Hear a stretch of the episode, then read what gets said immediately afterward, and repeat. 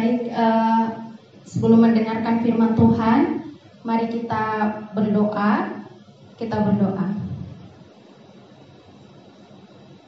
Benar ya Tuhan bahwa Engkau adalah Allah yang kudus dan Engkau juga adalah Allah yang telah menguduskan kami melalui karya Kristus.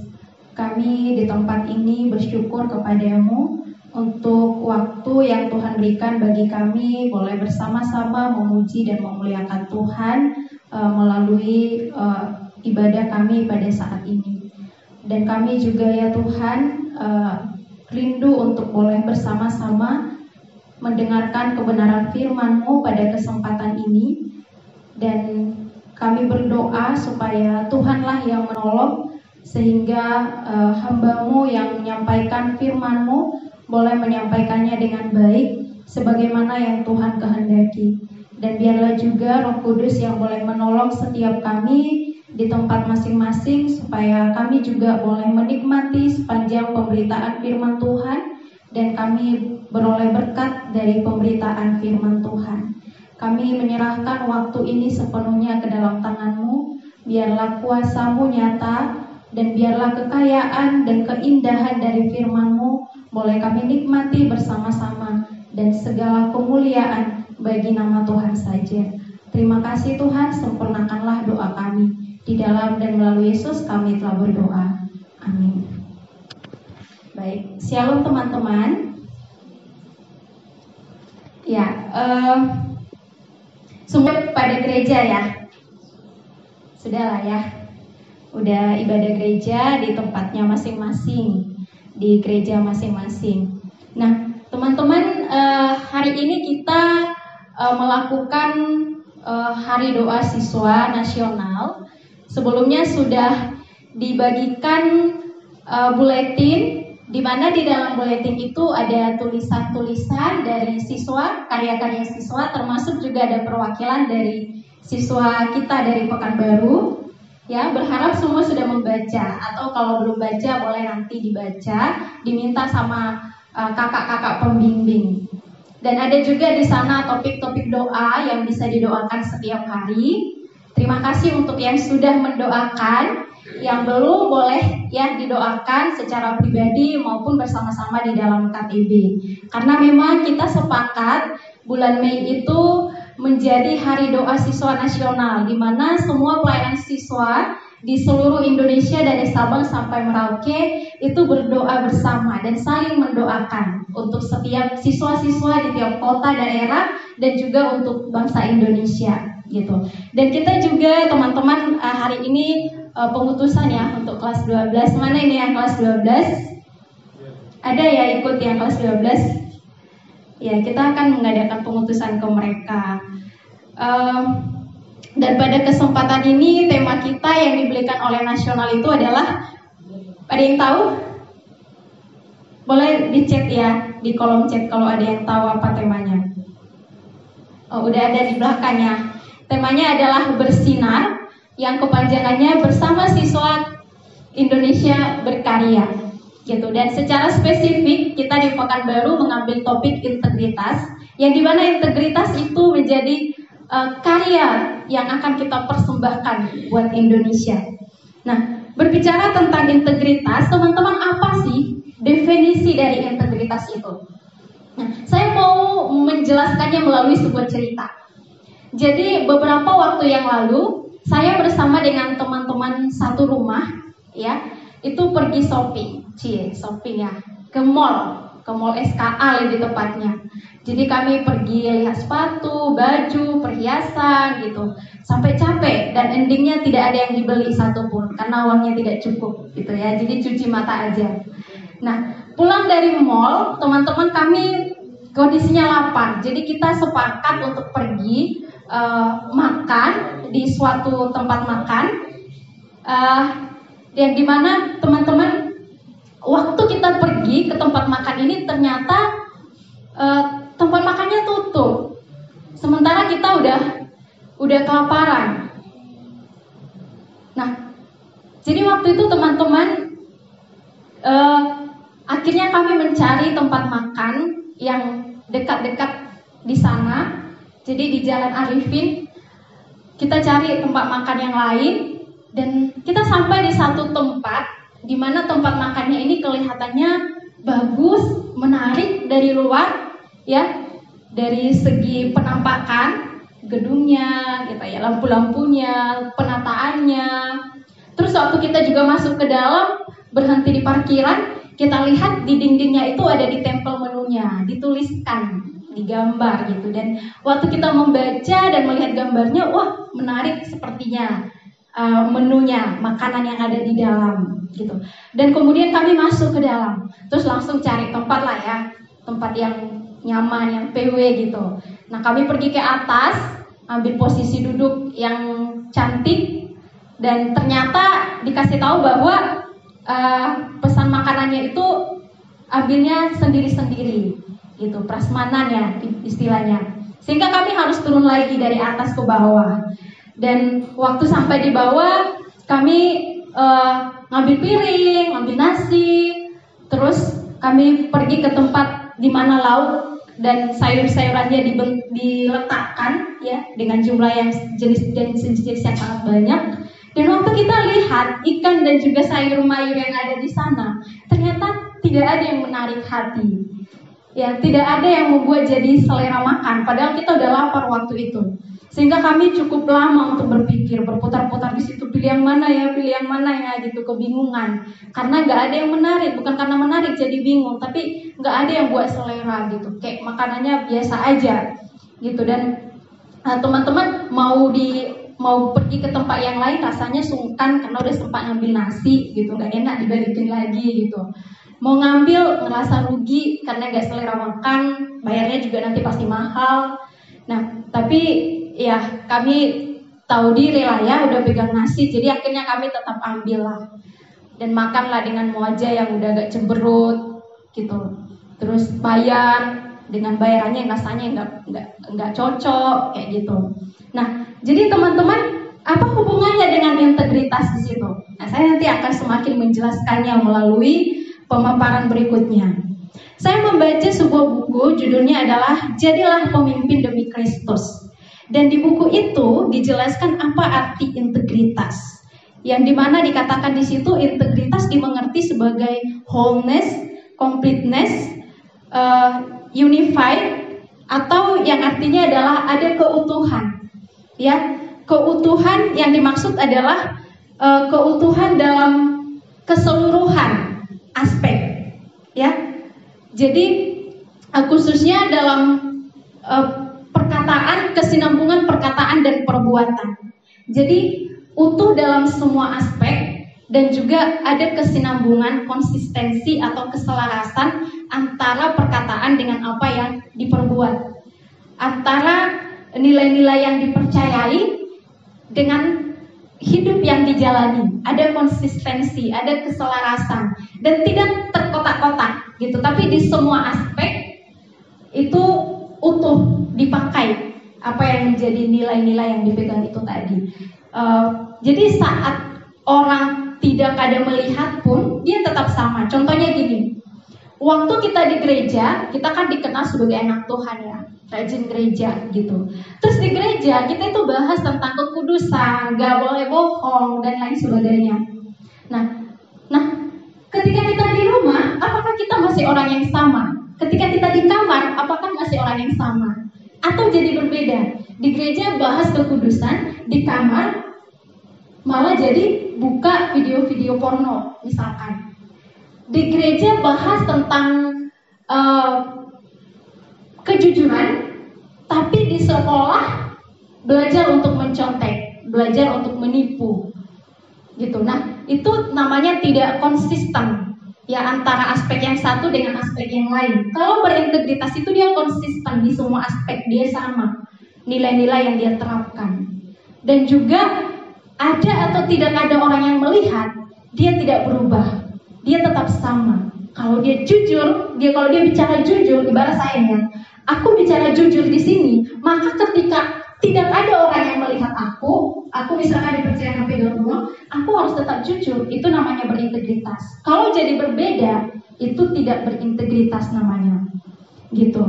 Jadi teman-teman ada keutuhan di semua aspek, terus juga ada keselarasan, ya. Dan senada juga disampaikan di Yakobus, ya. Yakobus 1 ayat 4, Yakobus 2 ayat 8, dikatakan di sana bahwa uh, kalau orang yang berintegritas itu berarti iman dan perbuatannya itu menyatu. Bahkan orang bisa melihat imannya lewat perbuatan atau lewat hidupnya. Contohnya gini, uh, si siapa ya nama yang ada di sini? Eh, Yohana uh, deh, Yohana. Yohana kalau dia di uh, dia seorang yang seorang murid Kristus gitu ya. Nah, tapi orang-orang di kampusnya nggak tahu kan, belum tahu lah ibaratnya. Gitu kalau dia orang Kristen, kalau dia seorang murid Kristus gitu. Nah, tapi ketika mereka melihat hidupnya Yohana, dia kalau ngomongnya seperti apa gitu ya nggak ngomong kasar nggak ngomong kotor terus dia juga suka membantu orang lain dia peduli pada lingkungan dia dekat sama Tuhan hidup sederhana terus juga dia hidupnya itu uh, tidak dipenuhi kekhawatiran tiap hari tapi dia dipenuhi dengan sukacita di dalam Tuhan nah waktu orang melihat hidup Yohana yang seperti itu orang bahkan sampai bisa menilai oh ini kayaknya ini murid Kristus nih. Soalnya kualitasnya kualitas seorang murid Kristus, seorang Kristen gitu. Itu dia orang yang berintegritas. Jadi bahkan orang bisa menilai apa nilai-nilai yang dia pegang, apa iman dia, ya, yang dia percayai, pengajaran yang dia pegang lewat hidup dia. Itu orang yang berintegritas. Hubungannya apa sama cerita saya tadi? Hubungannya adalah tadi Waktu kami melihat tempat makan itu dari luar, kelihatannya menarik dan bagus. Waktu baca tulisan yang ada di dindingnya itu, kata-kata yang ada di situ tuh, itu juga kelihatannya memang bagus, enak, menarik. Tapi waktu masuk ke dalam, ternyata enggak, berbeda. Jadi enggak ada keselarasan, enggak ada keutuhan. Ya. Jadi waktu orang lihat hidupku misalkan, kayaknya Kafir itu wajahnya seperti malaikat gitu ya. Kalau ngomong apalagi ampun kita terbang-terbang ke langit ketujuh. Saking kudusnya gitu. Penyembahan terus.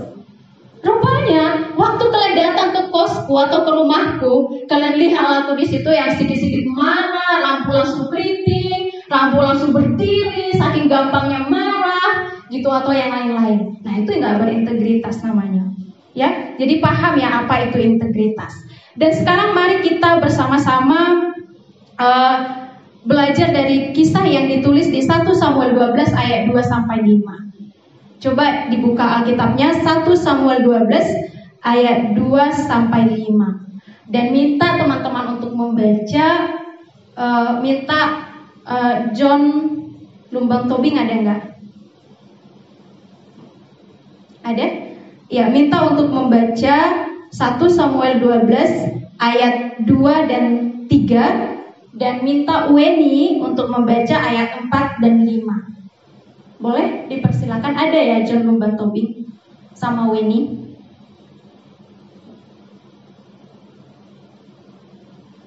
Oke, silakan John ayat 2 dan 3, ayat 4 dan 5 nanti disambung Weni.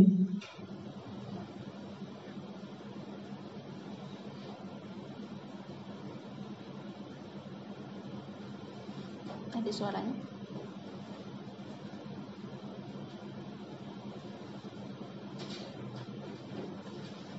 John? Ada?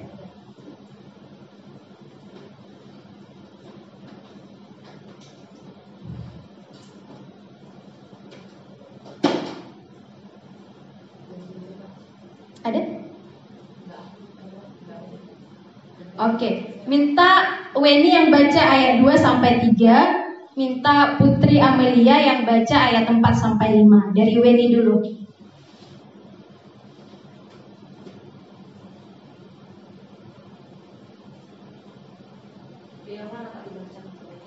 Satu Samuel pasal 12 ayat 2 dan 3. Weni. Putri ayat 4 dan 5-nya. Silakan Wen.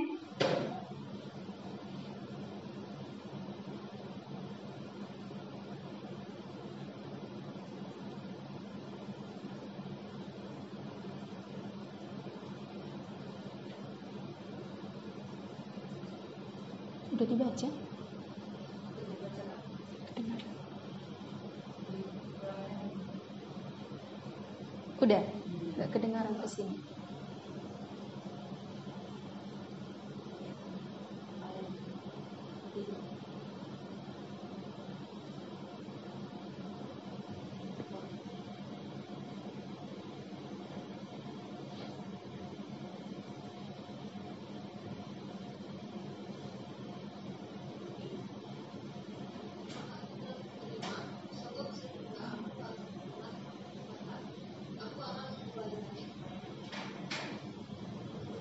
Oke.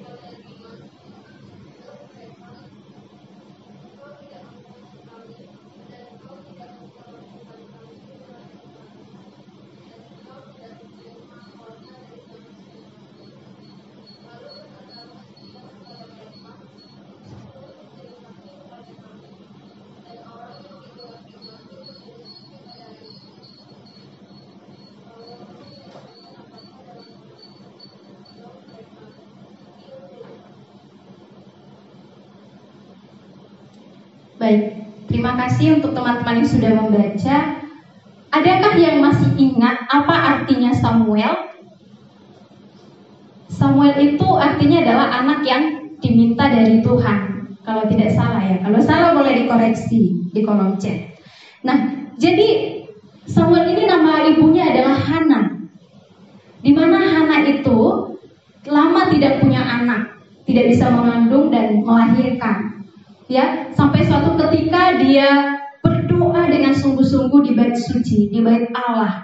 Ya, dan dia berdoa meminta anak kepada Tuhan. Dan dia berjanji bernazar bahwa ketika nanti Tuhan memberikan dia anak, maka anak pertama itu dia akan serahkan ke bait Allah untuk melayani Tuhan seumur hidupnya. Dan ternyata teman-teman, setahun kemudian Hana melahirkan seorang anak dan itulah yang diberikan nama Samuel. Dan Samuel ya bersama dengan ibunya selama masa ASI masih uh, apa namanya menyusui. Dan sampai akhirnya tiba waktunya dia diantarkan oleh ibunya ke bait Allah ya. Dan dia di sana belajar bertumbuh dan juga melayani di bawah pengawasan Nabi Eli ya.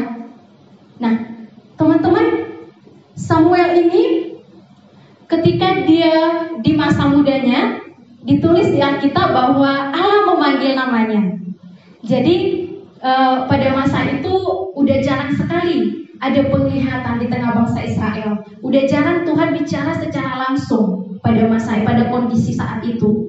Tapi pada suatu malam Allah memanggil Samuel. Samuel, Samuel, Samuel. Dipanggil sampai berapa kali gitu. Mendengar itu, dia langsung cepat-cepat pergi kepada Nabi Eli dan dia bertanya, apakah memanggilnya? Nah, ternyata Nabi Eli tidak ada memanggil dia, jadi dia disuruh tidur lagi, pergi lagi ke tempat tidurnya. Dan itu terjadi sampai tiga kali. Ketiga kali baru Nabi Eli sadar bahwa yang memanggil Samuel itu adalah Tuhan, sehingga dia diajarin. Nanti kalau dipanggil lagi, uh, jawab aja bahwa berbicara Tuhan sebab hambamu ini mendengar. Ya, karena Samuel belum tahu, belum terlalu mengerti, dia juga masih muda, jadi dia diajari oleh Eli. Jadi waktu dia kembali ke tempat tidurnya, dia dipanggil lagi Samuel, Samuel, Samuel. Lalu kemudian dia pun menjawab dengan berbicaralah Tuhan sebab hambamu ini mendengar. Lalu Tuhan menyampaikan firman-Nya kepada Samuel untuk itu nanti disampaikan kepada Nabi Eli. Teman-teman, jadi Samuel ini waktu dia masih muda, Tuhan sudah menyatakan dirinya kepada dia. Dan waktu dia masih muda, Tuhan sudah menyampaikan firman-Nya kepada dia, sudah memanggil dia untuk melayani Tuhan, menjadi nabi di tengah bangsa Israel. Ya, ini menarik bagi saya teman-teman. Tema kita kan bersama siswa ber apa? Bersinar atau ber, bersama siswa Indonesia berkarya. Aduh agak panjang ya. Nah, teman-teman, sekalipun kita masih siswa, tapi ternyata Tuhan juga panggil kita untuk berkarya bagi Indonesia, untuk melayani Tuhan lewat karya-karya kita buat Indonesia ini. Jadi Eh, sama seperti Samuel ini tadi yang masih muda Tuhan sudah panggil dia, Tuhan sudah nyatakan dirinya kepada dia dan kita juga uh, dipanggil Tuhan ya uh, untuk datang kepadanya dan juga untuk berkarya bagi Indonesia. Dan teman-teman uh, Samuel ini melayani terus sampai dia tua. Dan di masa tuanya ya bangsa Israel itu meminta seorang raja untuk memimpin mereka. Waktu itu pemerintahan Israel itu masih otokrasi ya istilahnya. Kepemimpinan yang itu dipimpin langsung oleh Tuhan. Nah waktu itu mereka lihat bangsa-bangsa lain itu punya raja. Jadi mereka pengen seperti bangsa lain. Jadi mereka minta raja dan Tuhan akhirnya memberikan mereka raja. Tapi bukan inisiatif Tuhan awalnya. Itu keinginan mereka yang pengen sama dengan bangsa lain. Sebenarnya Tuhan tidak menginginkan itu. Ya, tapi akhirnya Tuhan memilih Saul menjadi seorang raja dan itu disampaikan Tuhan kepada Samuel. Samuel lah yang mengurapi Saul menjadi seorang raja dan dia menjadi raja pertama di tengah bangsa Israel. Nah, waktu Saul sudah diurapi menjadi raja, konteksnya teman-teman ayat yang kita baca tadi, eh, Samuel di hadapan raja yang sudah diurapi, di hadapan bangsa-bangsa Israel, bahkan juga dikatakan di situ di hadapan Tuhan, dia bertanya, apakah Selama dia melayani di sana, mereka menemukan hal-hal yang tidak beres dalam hidupnya. Atau apakah mereka menemukan bahwa Samuel ada menipu mereka? Jikalau ada, ayo sampaikan sekarang. Bahkan kalau kamu merasa ada yang saya rugikan, saya tipu, saya akan kembalikan. Nah, teman-teman, lihat ya bagaimana Samuel ini bisa berani dinilai oleh orang-orang bahkan juga dia berani bertanggung jawab di hadapan Tuhan. Hidupnya transparan, hidupnya berani dinilai oleh orang lain. Saya pikir kenapa dia berani? Ya, kita bisa lihat di ayat selanjutnya.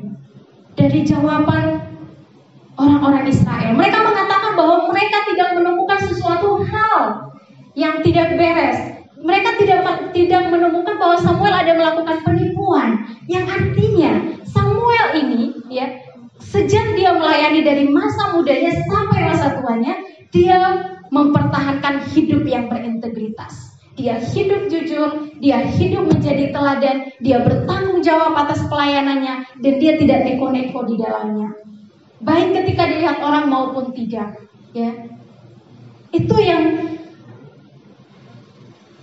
ditunjukkan oleh Samuel.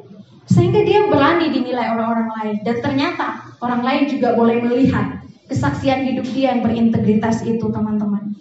Nah, pertanyaannya adalah bagaimana dengan kita? Ya, Bagaimana dengan kita? Siap nggak kita? Kalau kita hidup berintegritas, kita nggak perlu takut dinilai orang. Tapi kalau hidup kita penuh dengan kebohongan, penuh dengan uh, kemunafikan, bermuka dua, memang kita hidupnya akan tidak aman. Kita itu tidak akan tenang. Kalau kita ke sana, kita jadi berbeda. Kalau ke sana jadi berbeda. Kalau orang tidak melihat, kita berbeda. Kalau orang lihat berbeda lagi. Di hal ini berbeda, di hal sana berbeda. Bicara kudus, bicara firman Tuhan gitu, tapi hidup berbeda. Nah, kalau kita seperti itu, kita akan ketakutan dinilai sama orang. Dan di hadapan Tuhan pun kita akan merasa apa ya? Tidak nyaman pastinya. Nah, yang uniknya Samuel ini tadi dipanggil sejak masa mudanya. Dan dia ternyata sejak masa muda itu sudah belajar, berjuang, berlatih untuk berintegritas. Dan ini unik teman-teman. Pernah nggak lihat bapak-bapak, mama-mama, bahkan opung-opung yang udah tua termasuk pejabat-pejabat kita di Indonesia yang itu kelakuannya itu kayak nggak menggambarkan seorang yang dewasa.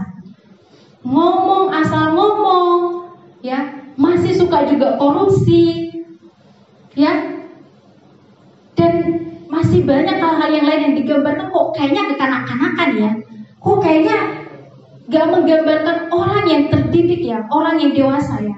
Teman-teman, jangan tunggu setelah kamu tua baru kamu berjuang menunjukkan hidup yang berintegritas. Tapi mulai sejak masa muda sekarang. Karena kalau masa mudamu sudah lewat sampai sudah tua, itu akan sulit, sulit membangunnya.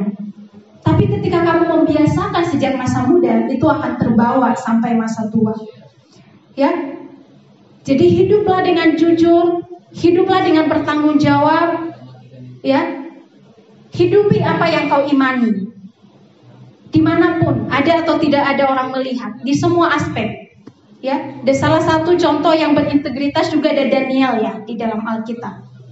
Nah, bagaimana contoh-contoh konkretnya teman-teman. Contohnya gini, kamu di KTB belajar tentang saat teduh, tentang doa, baca firman. Kamu tahu itu penting untuk pertumbuhan.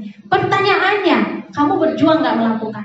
Kalau kamu cuma tahu dan belajar belajar, tapi kamu nggak lakukan, itu namanya kamu nggak berintegritas.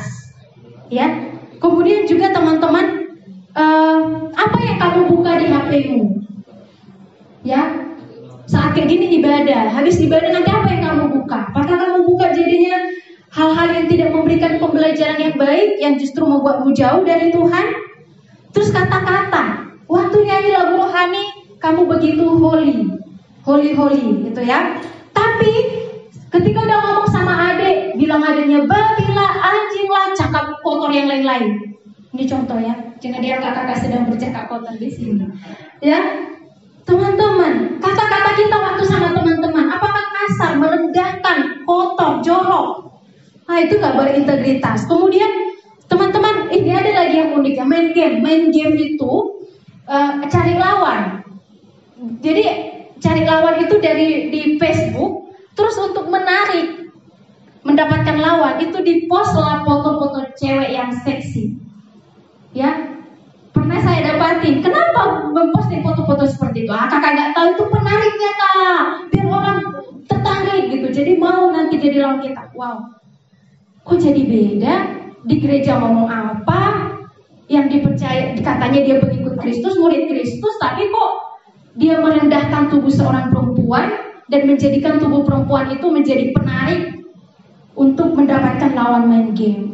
Nah itu nggak berintegritas teman-teman. Coba yang cocok kayaknya banyak itu. Ya. Kemudian teman-teman ada lagi orang kalau di gereja sering loh saya dengar gini. Oh ini gereja loh jangan bohong ya. Jangan bohong gereja ini. Oh berarti kalau nggak di gereja boleh bohong. Jadi kalau di gereja nggak boleh bohong. Jangan cakap kotor gereja di rumah Tuhan. Tapi keluar dari situ oke boleh bohong. Itu nggak berintegritas.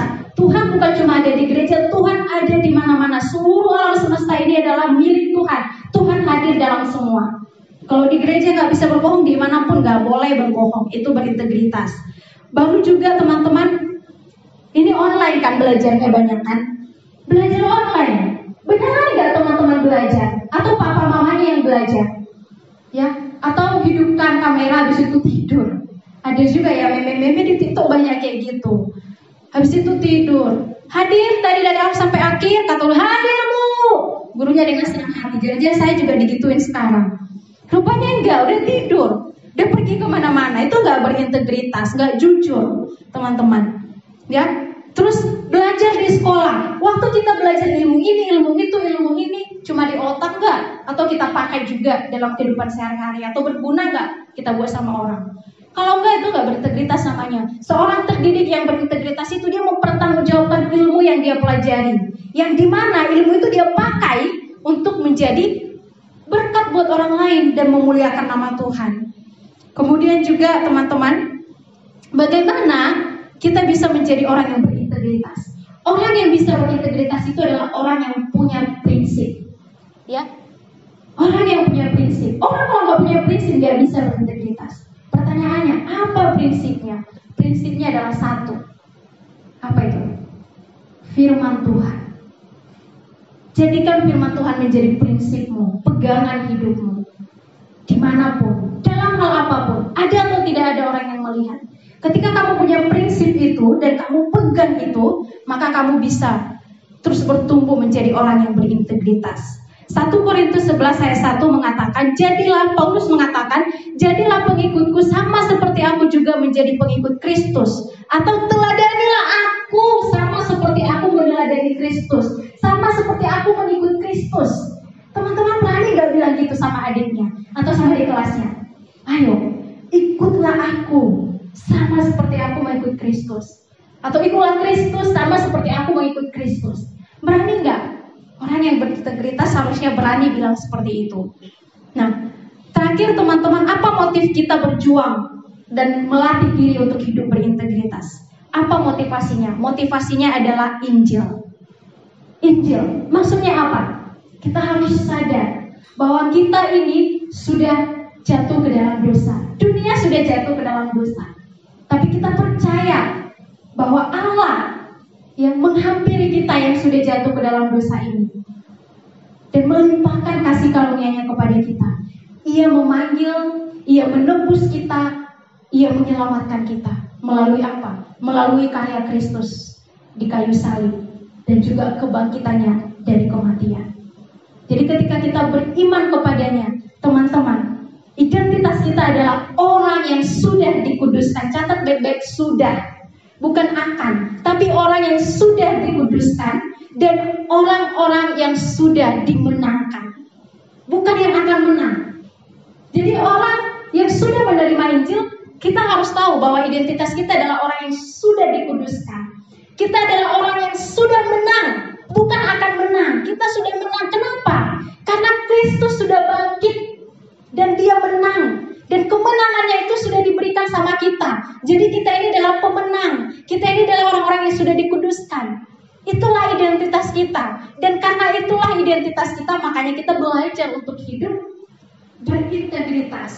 Hidup sebagai seorang pemenang, hidup dalam kekudusan. Jadi bukan kebalik ya, supaya aku dikuduskan, supaya aku jadi pemenang, supaya aku diterima sama Tuhan, maka aku berusaha untuk ini itu. Enggak, enggak kayak gitu. Tapi karena kita sudah diterima, karena kita sudah diampuni, karena kita dijadikan berharga, karena kita sudah dikuduskan, karena kita sudah dibuat menjadi seorang pemenang, maka karena itulah kita berjuang melatih diri hidup, hidup untuk berintegritas. Ya, meneladani Kristus dalam hidup kita, berpegang pada firman-Nya. Dan integritas itu, teman-teman, menjadi karya terbaik yang kita bisa persembahkan bagi bangsa ini. Tanpa integritas mustahil kamu bisa bersinar bagi bangsa ini. Tapi integritas itu akan memberikan karya terbaik bagi bangsa ini dan menjadi kemuliaan bagi nama Tuhan. Amin, mari kita berdoa. Kita berdoa. Bapa di dalam surga, kami sungguh bersyukur kepadamu untuk kebenaran firman-Mu yang kami sudah dengarkan bersama-sama. Biarlah Tuhan, roh kudusmu yang menolong kami, pribadi lepas pribadi, untuk boleh menghayati, merenungkan firman-Mu dan melakukannya dalam hidup kami masing-masing. Kami rindu Tuhan, supaya apa yang menjadi isi hati Tuhan, itu boleh terus memenuhi hati dan pikiran kami, dan membentuk kehidupan kami. Kami serahkan ya Tuhan, rangkaian ibadah selanjutnya hanya ke dalam tangan-Mu. Terpujilah Engkau di dalam dan melalui Yesus kami berdoa. Amin.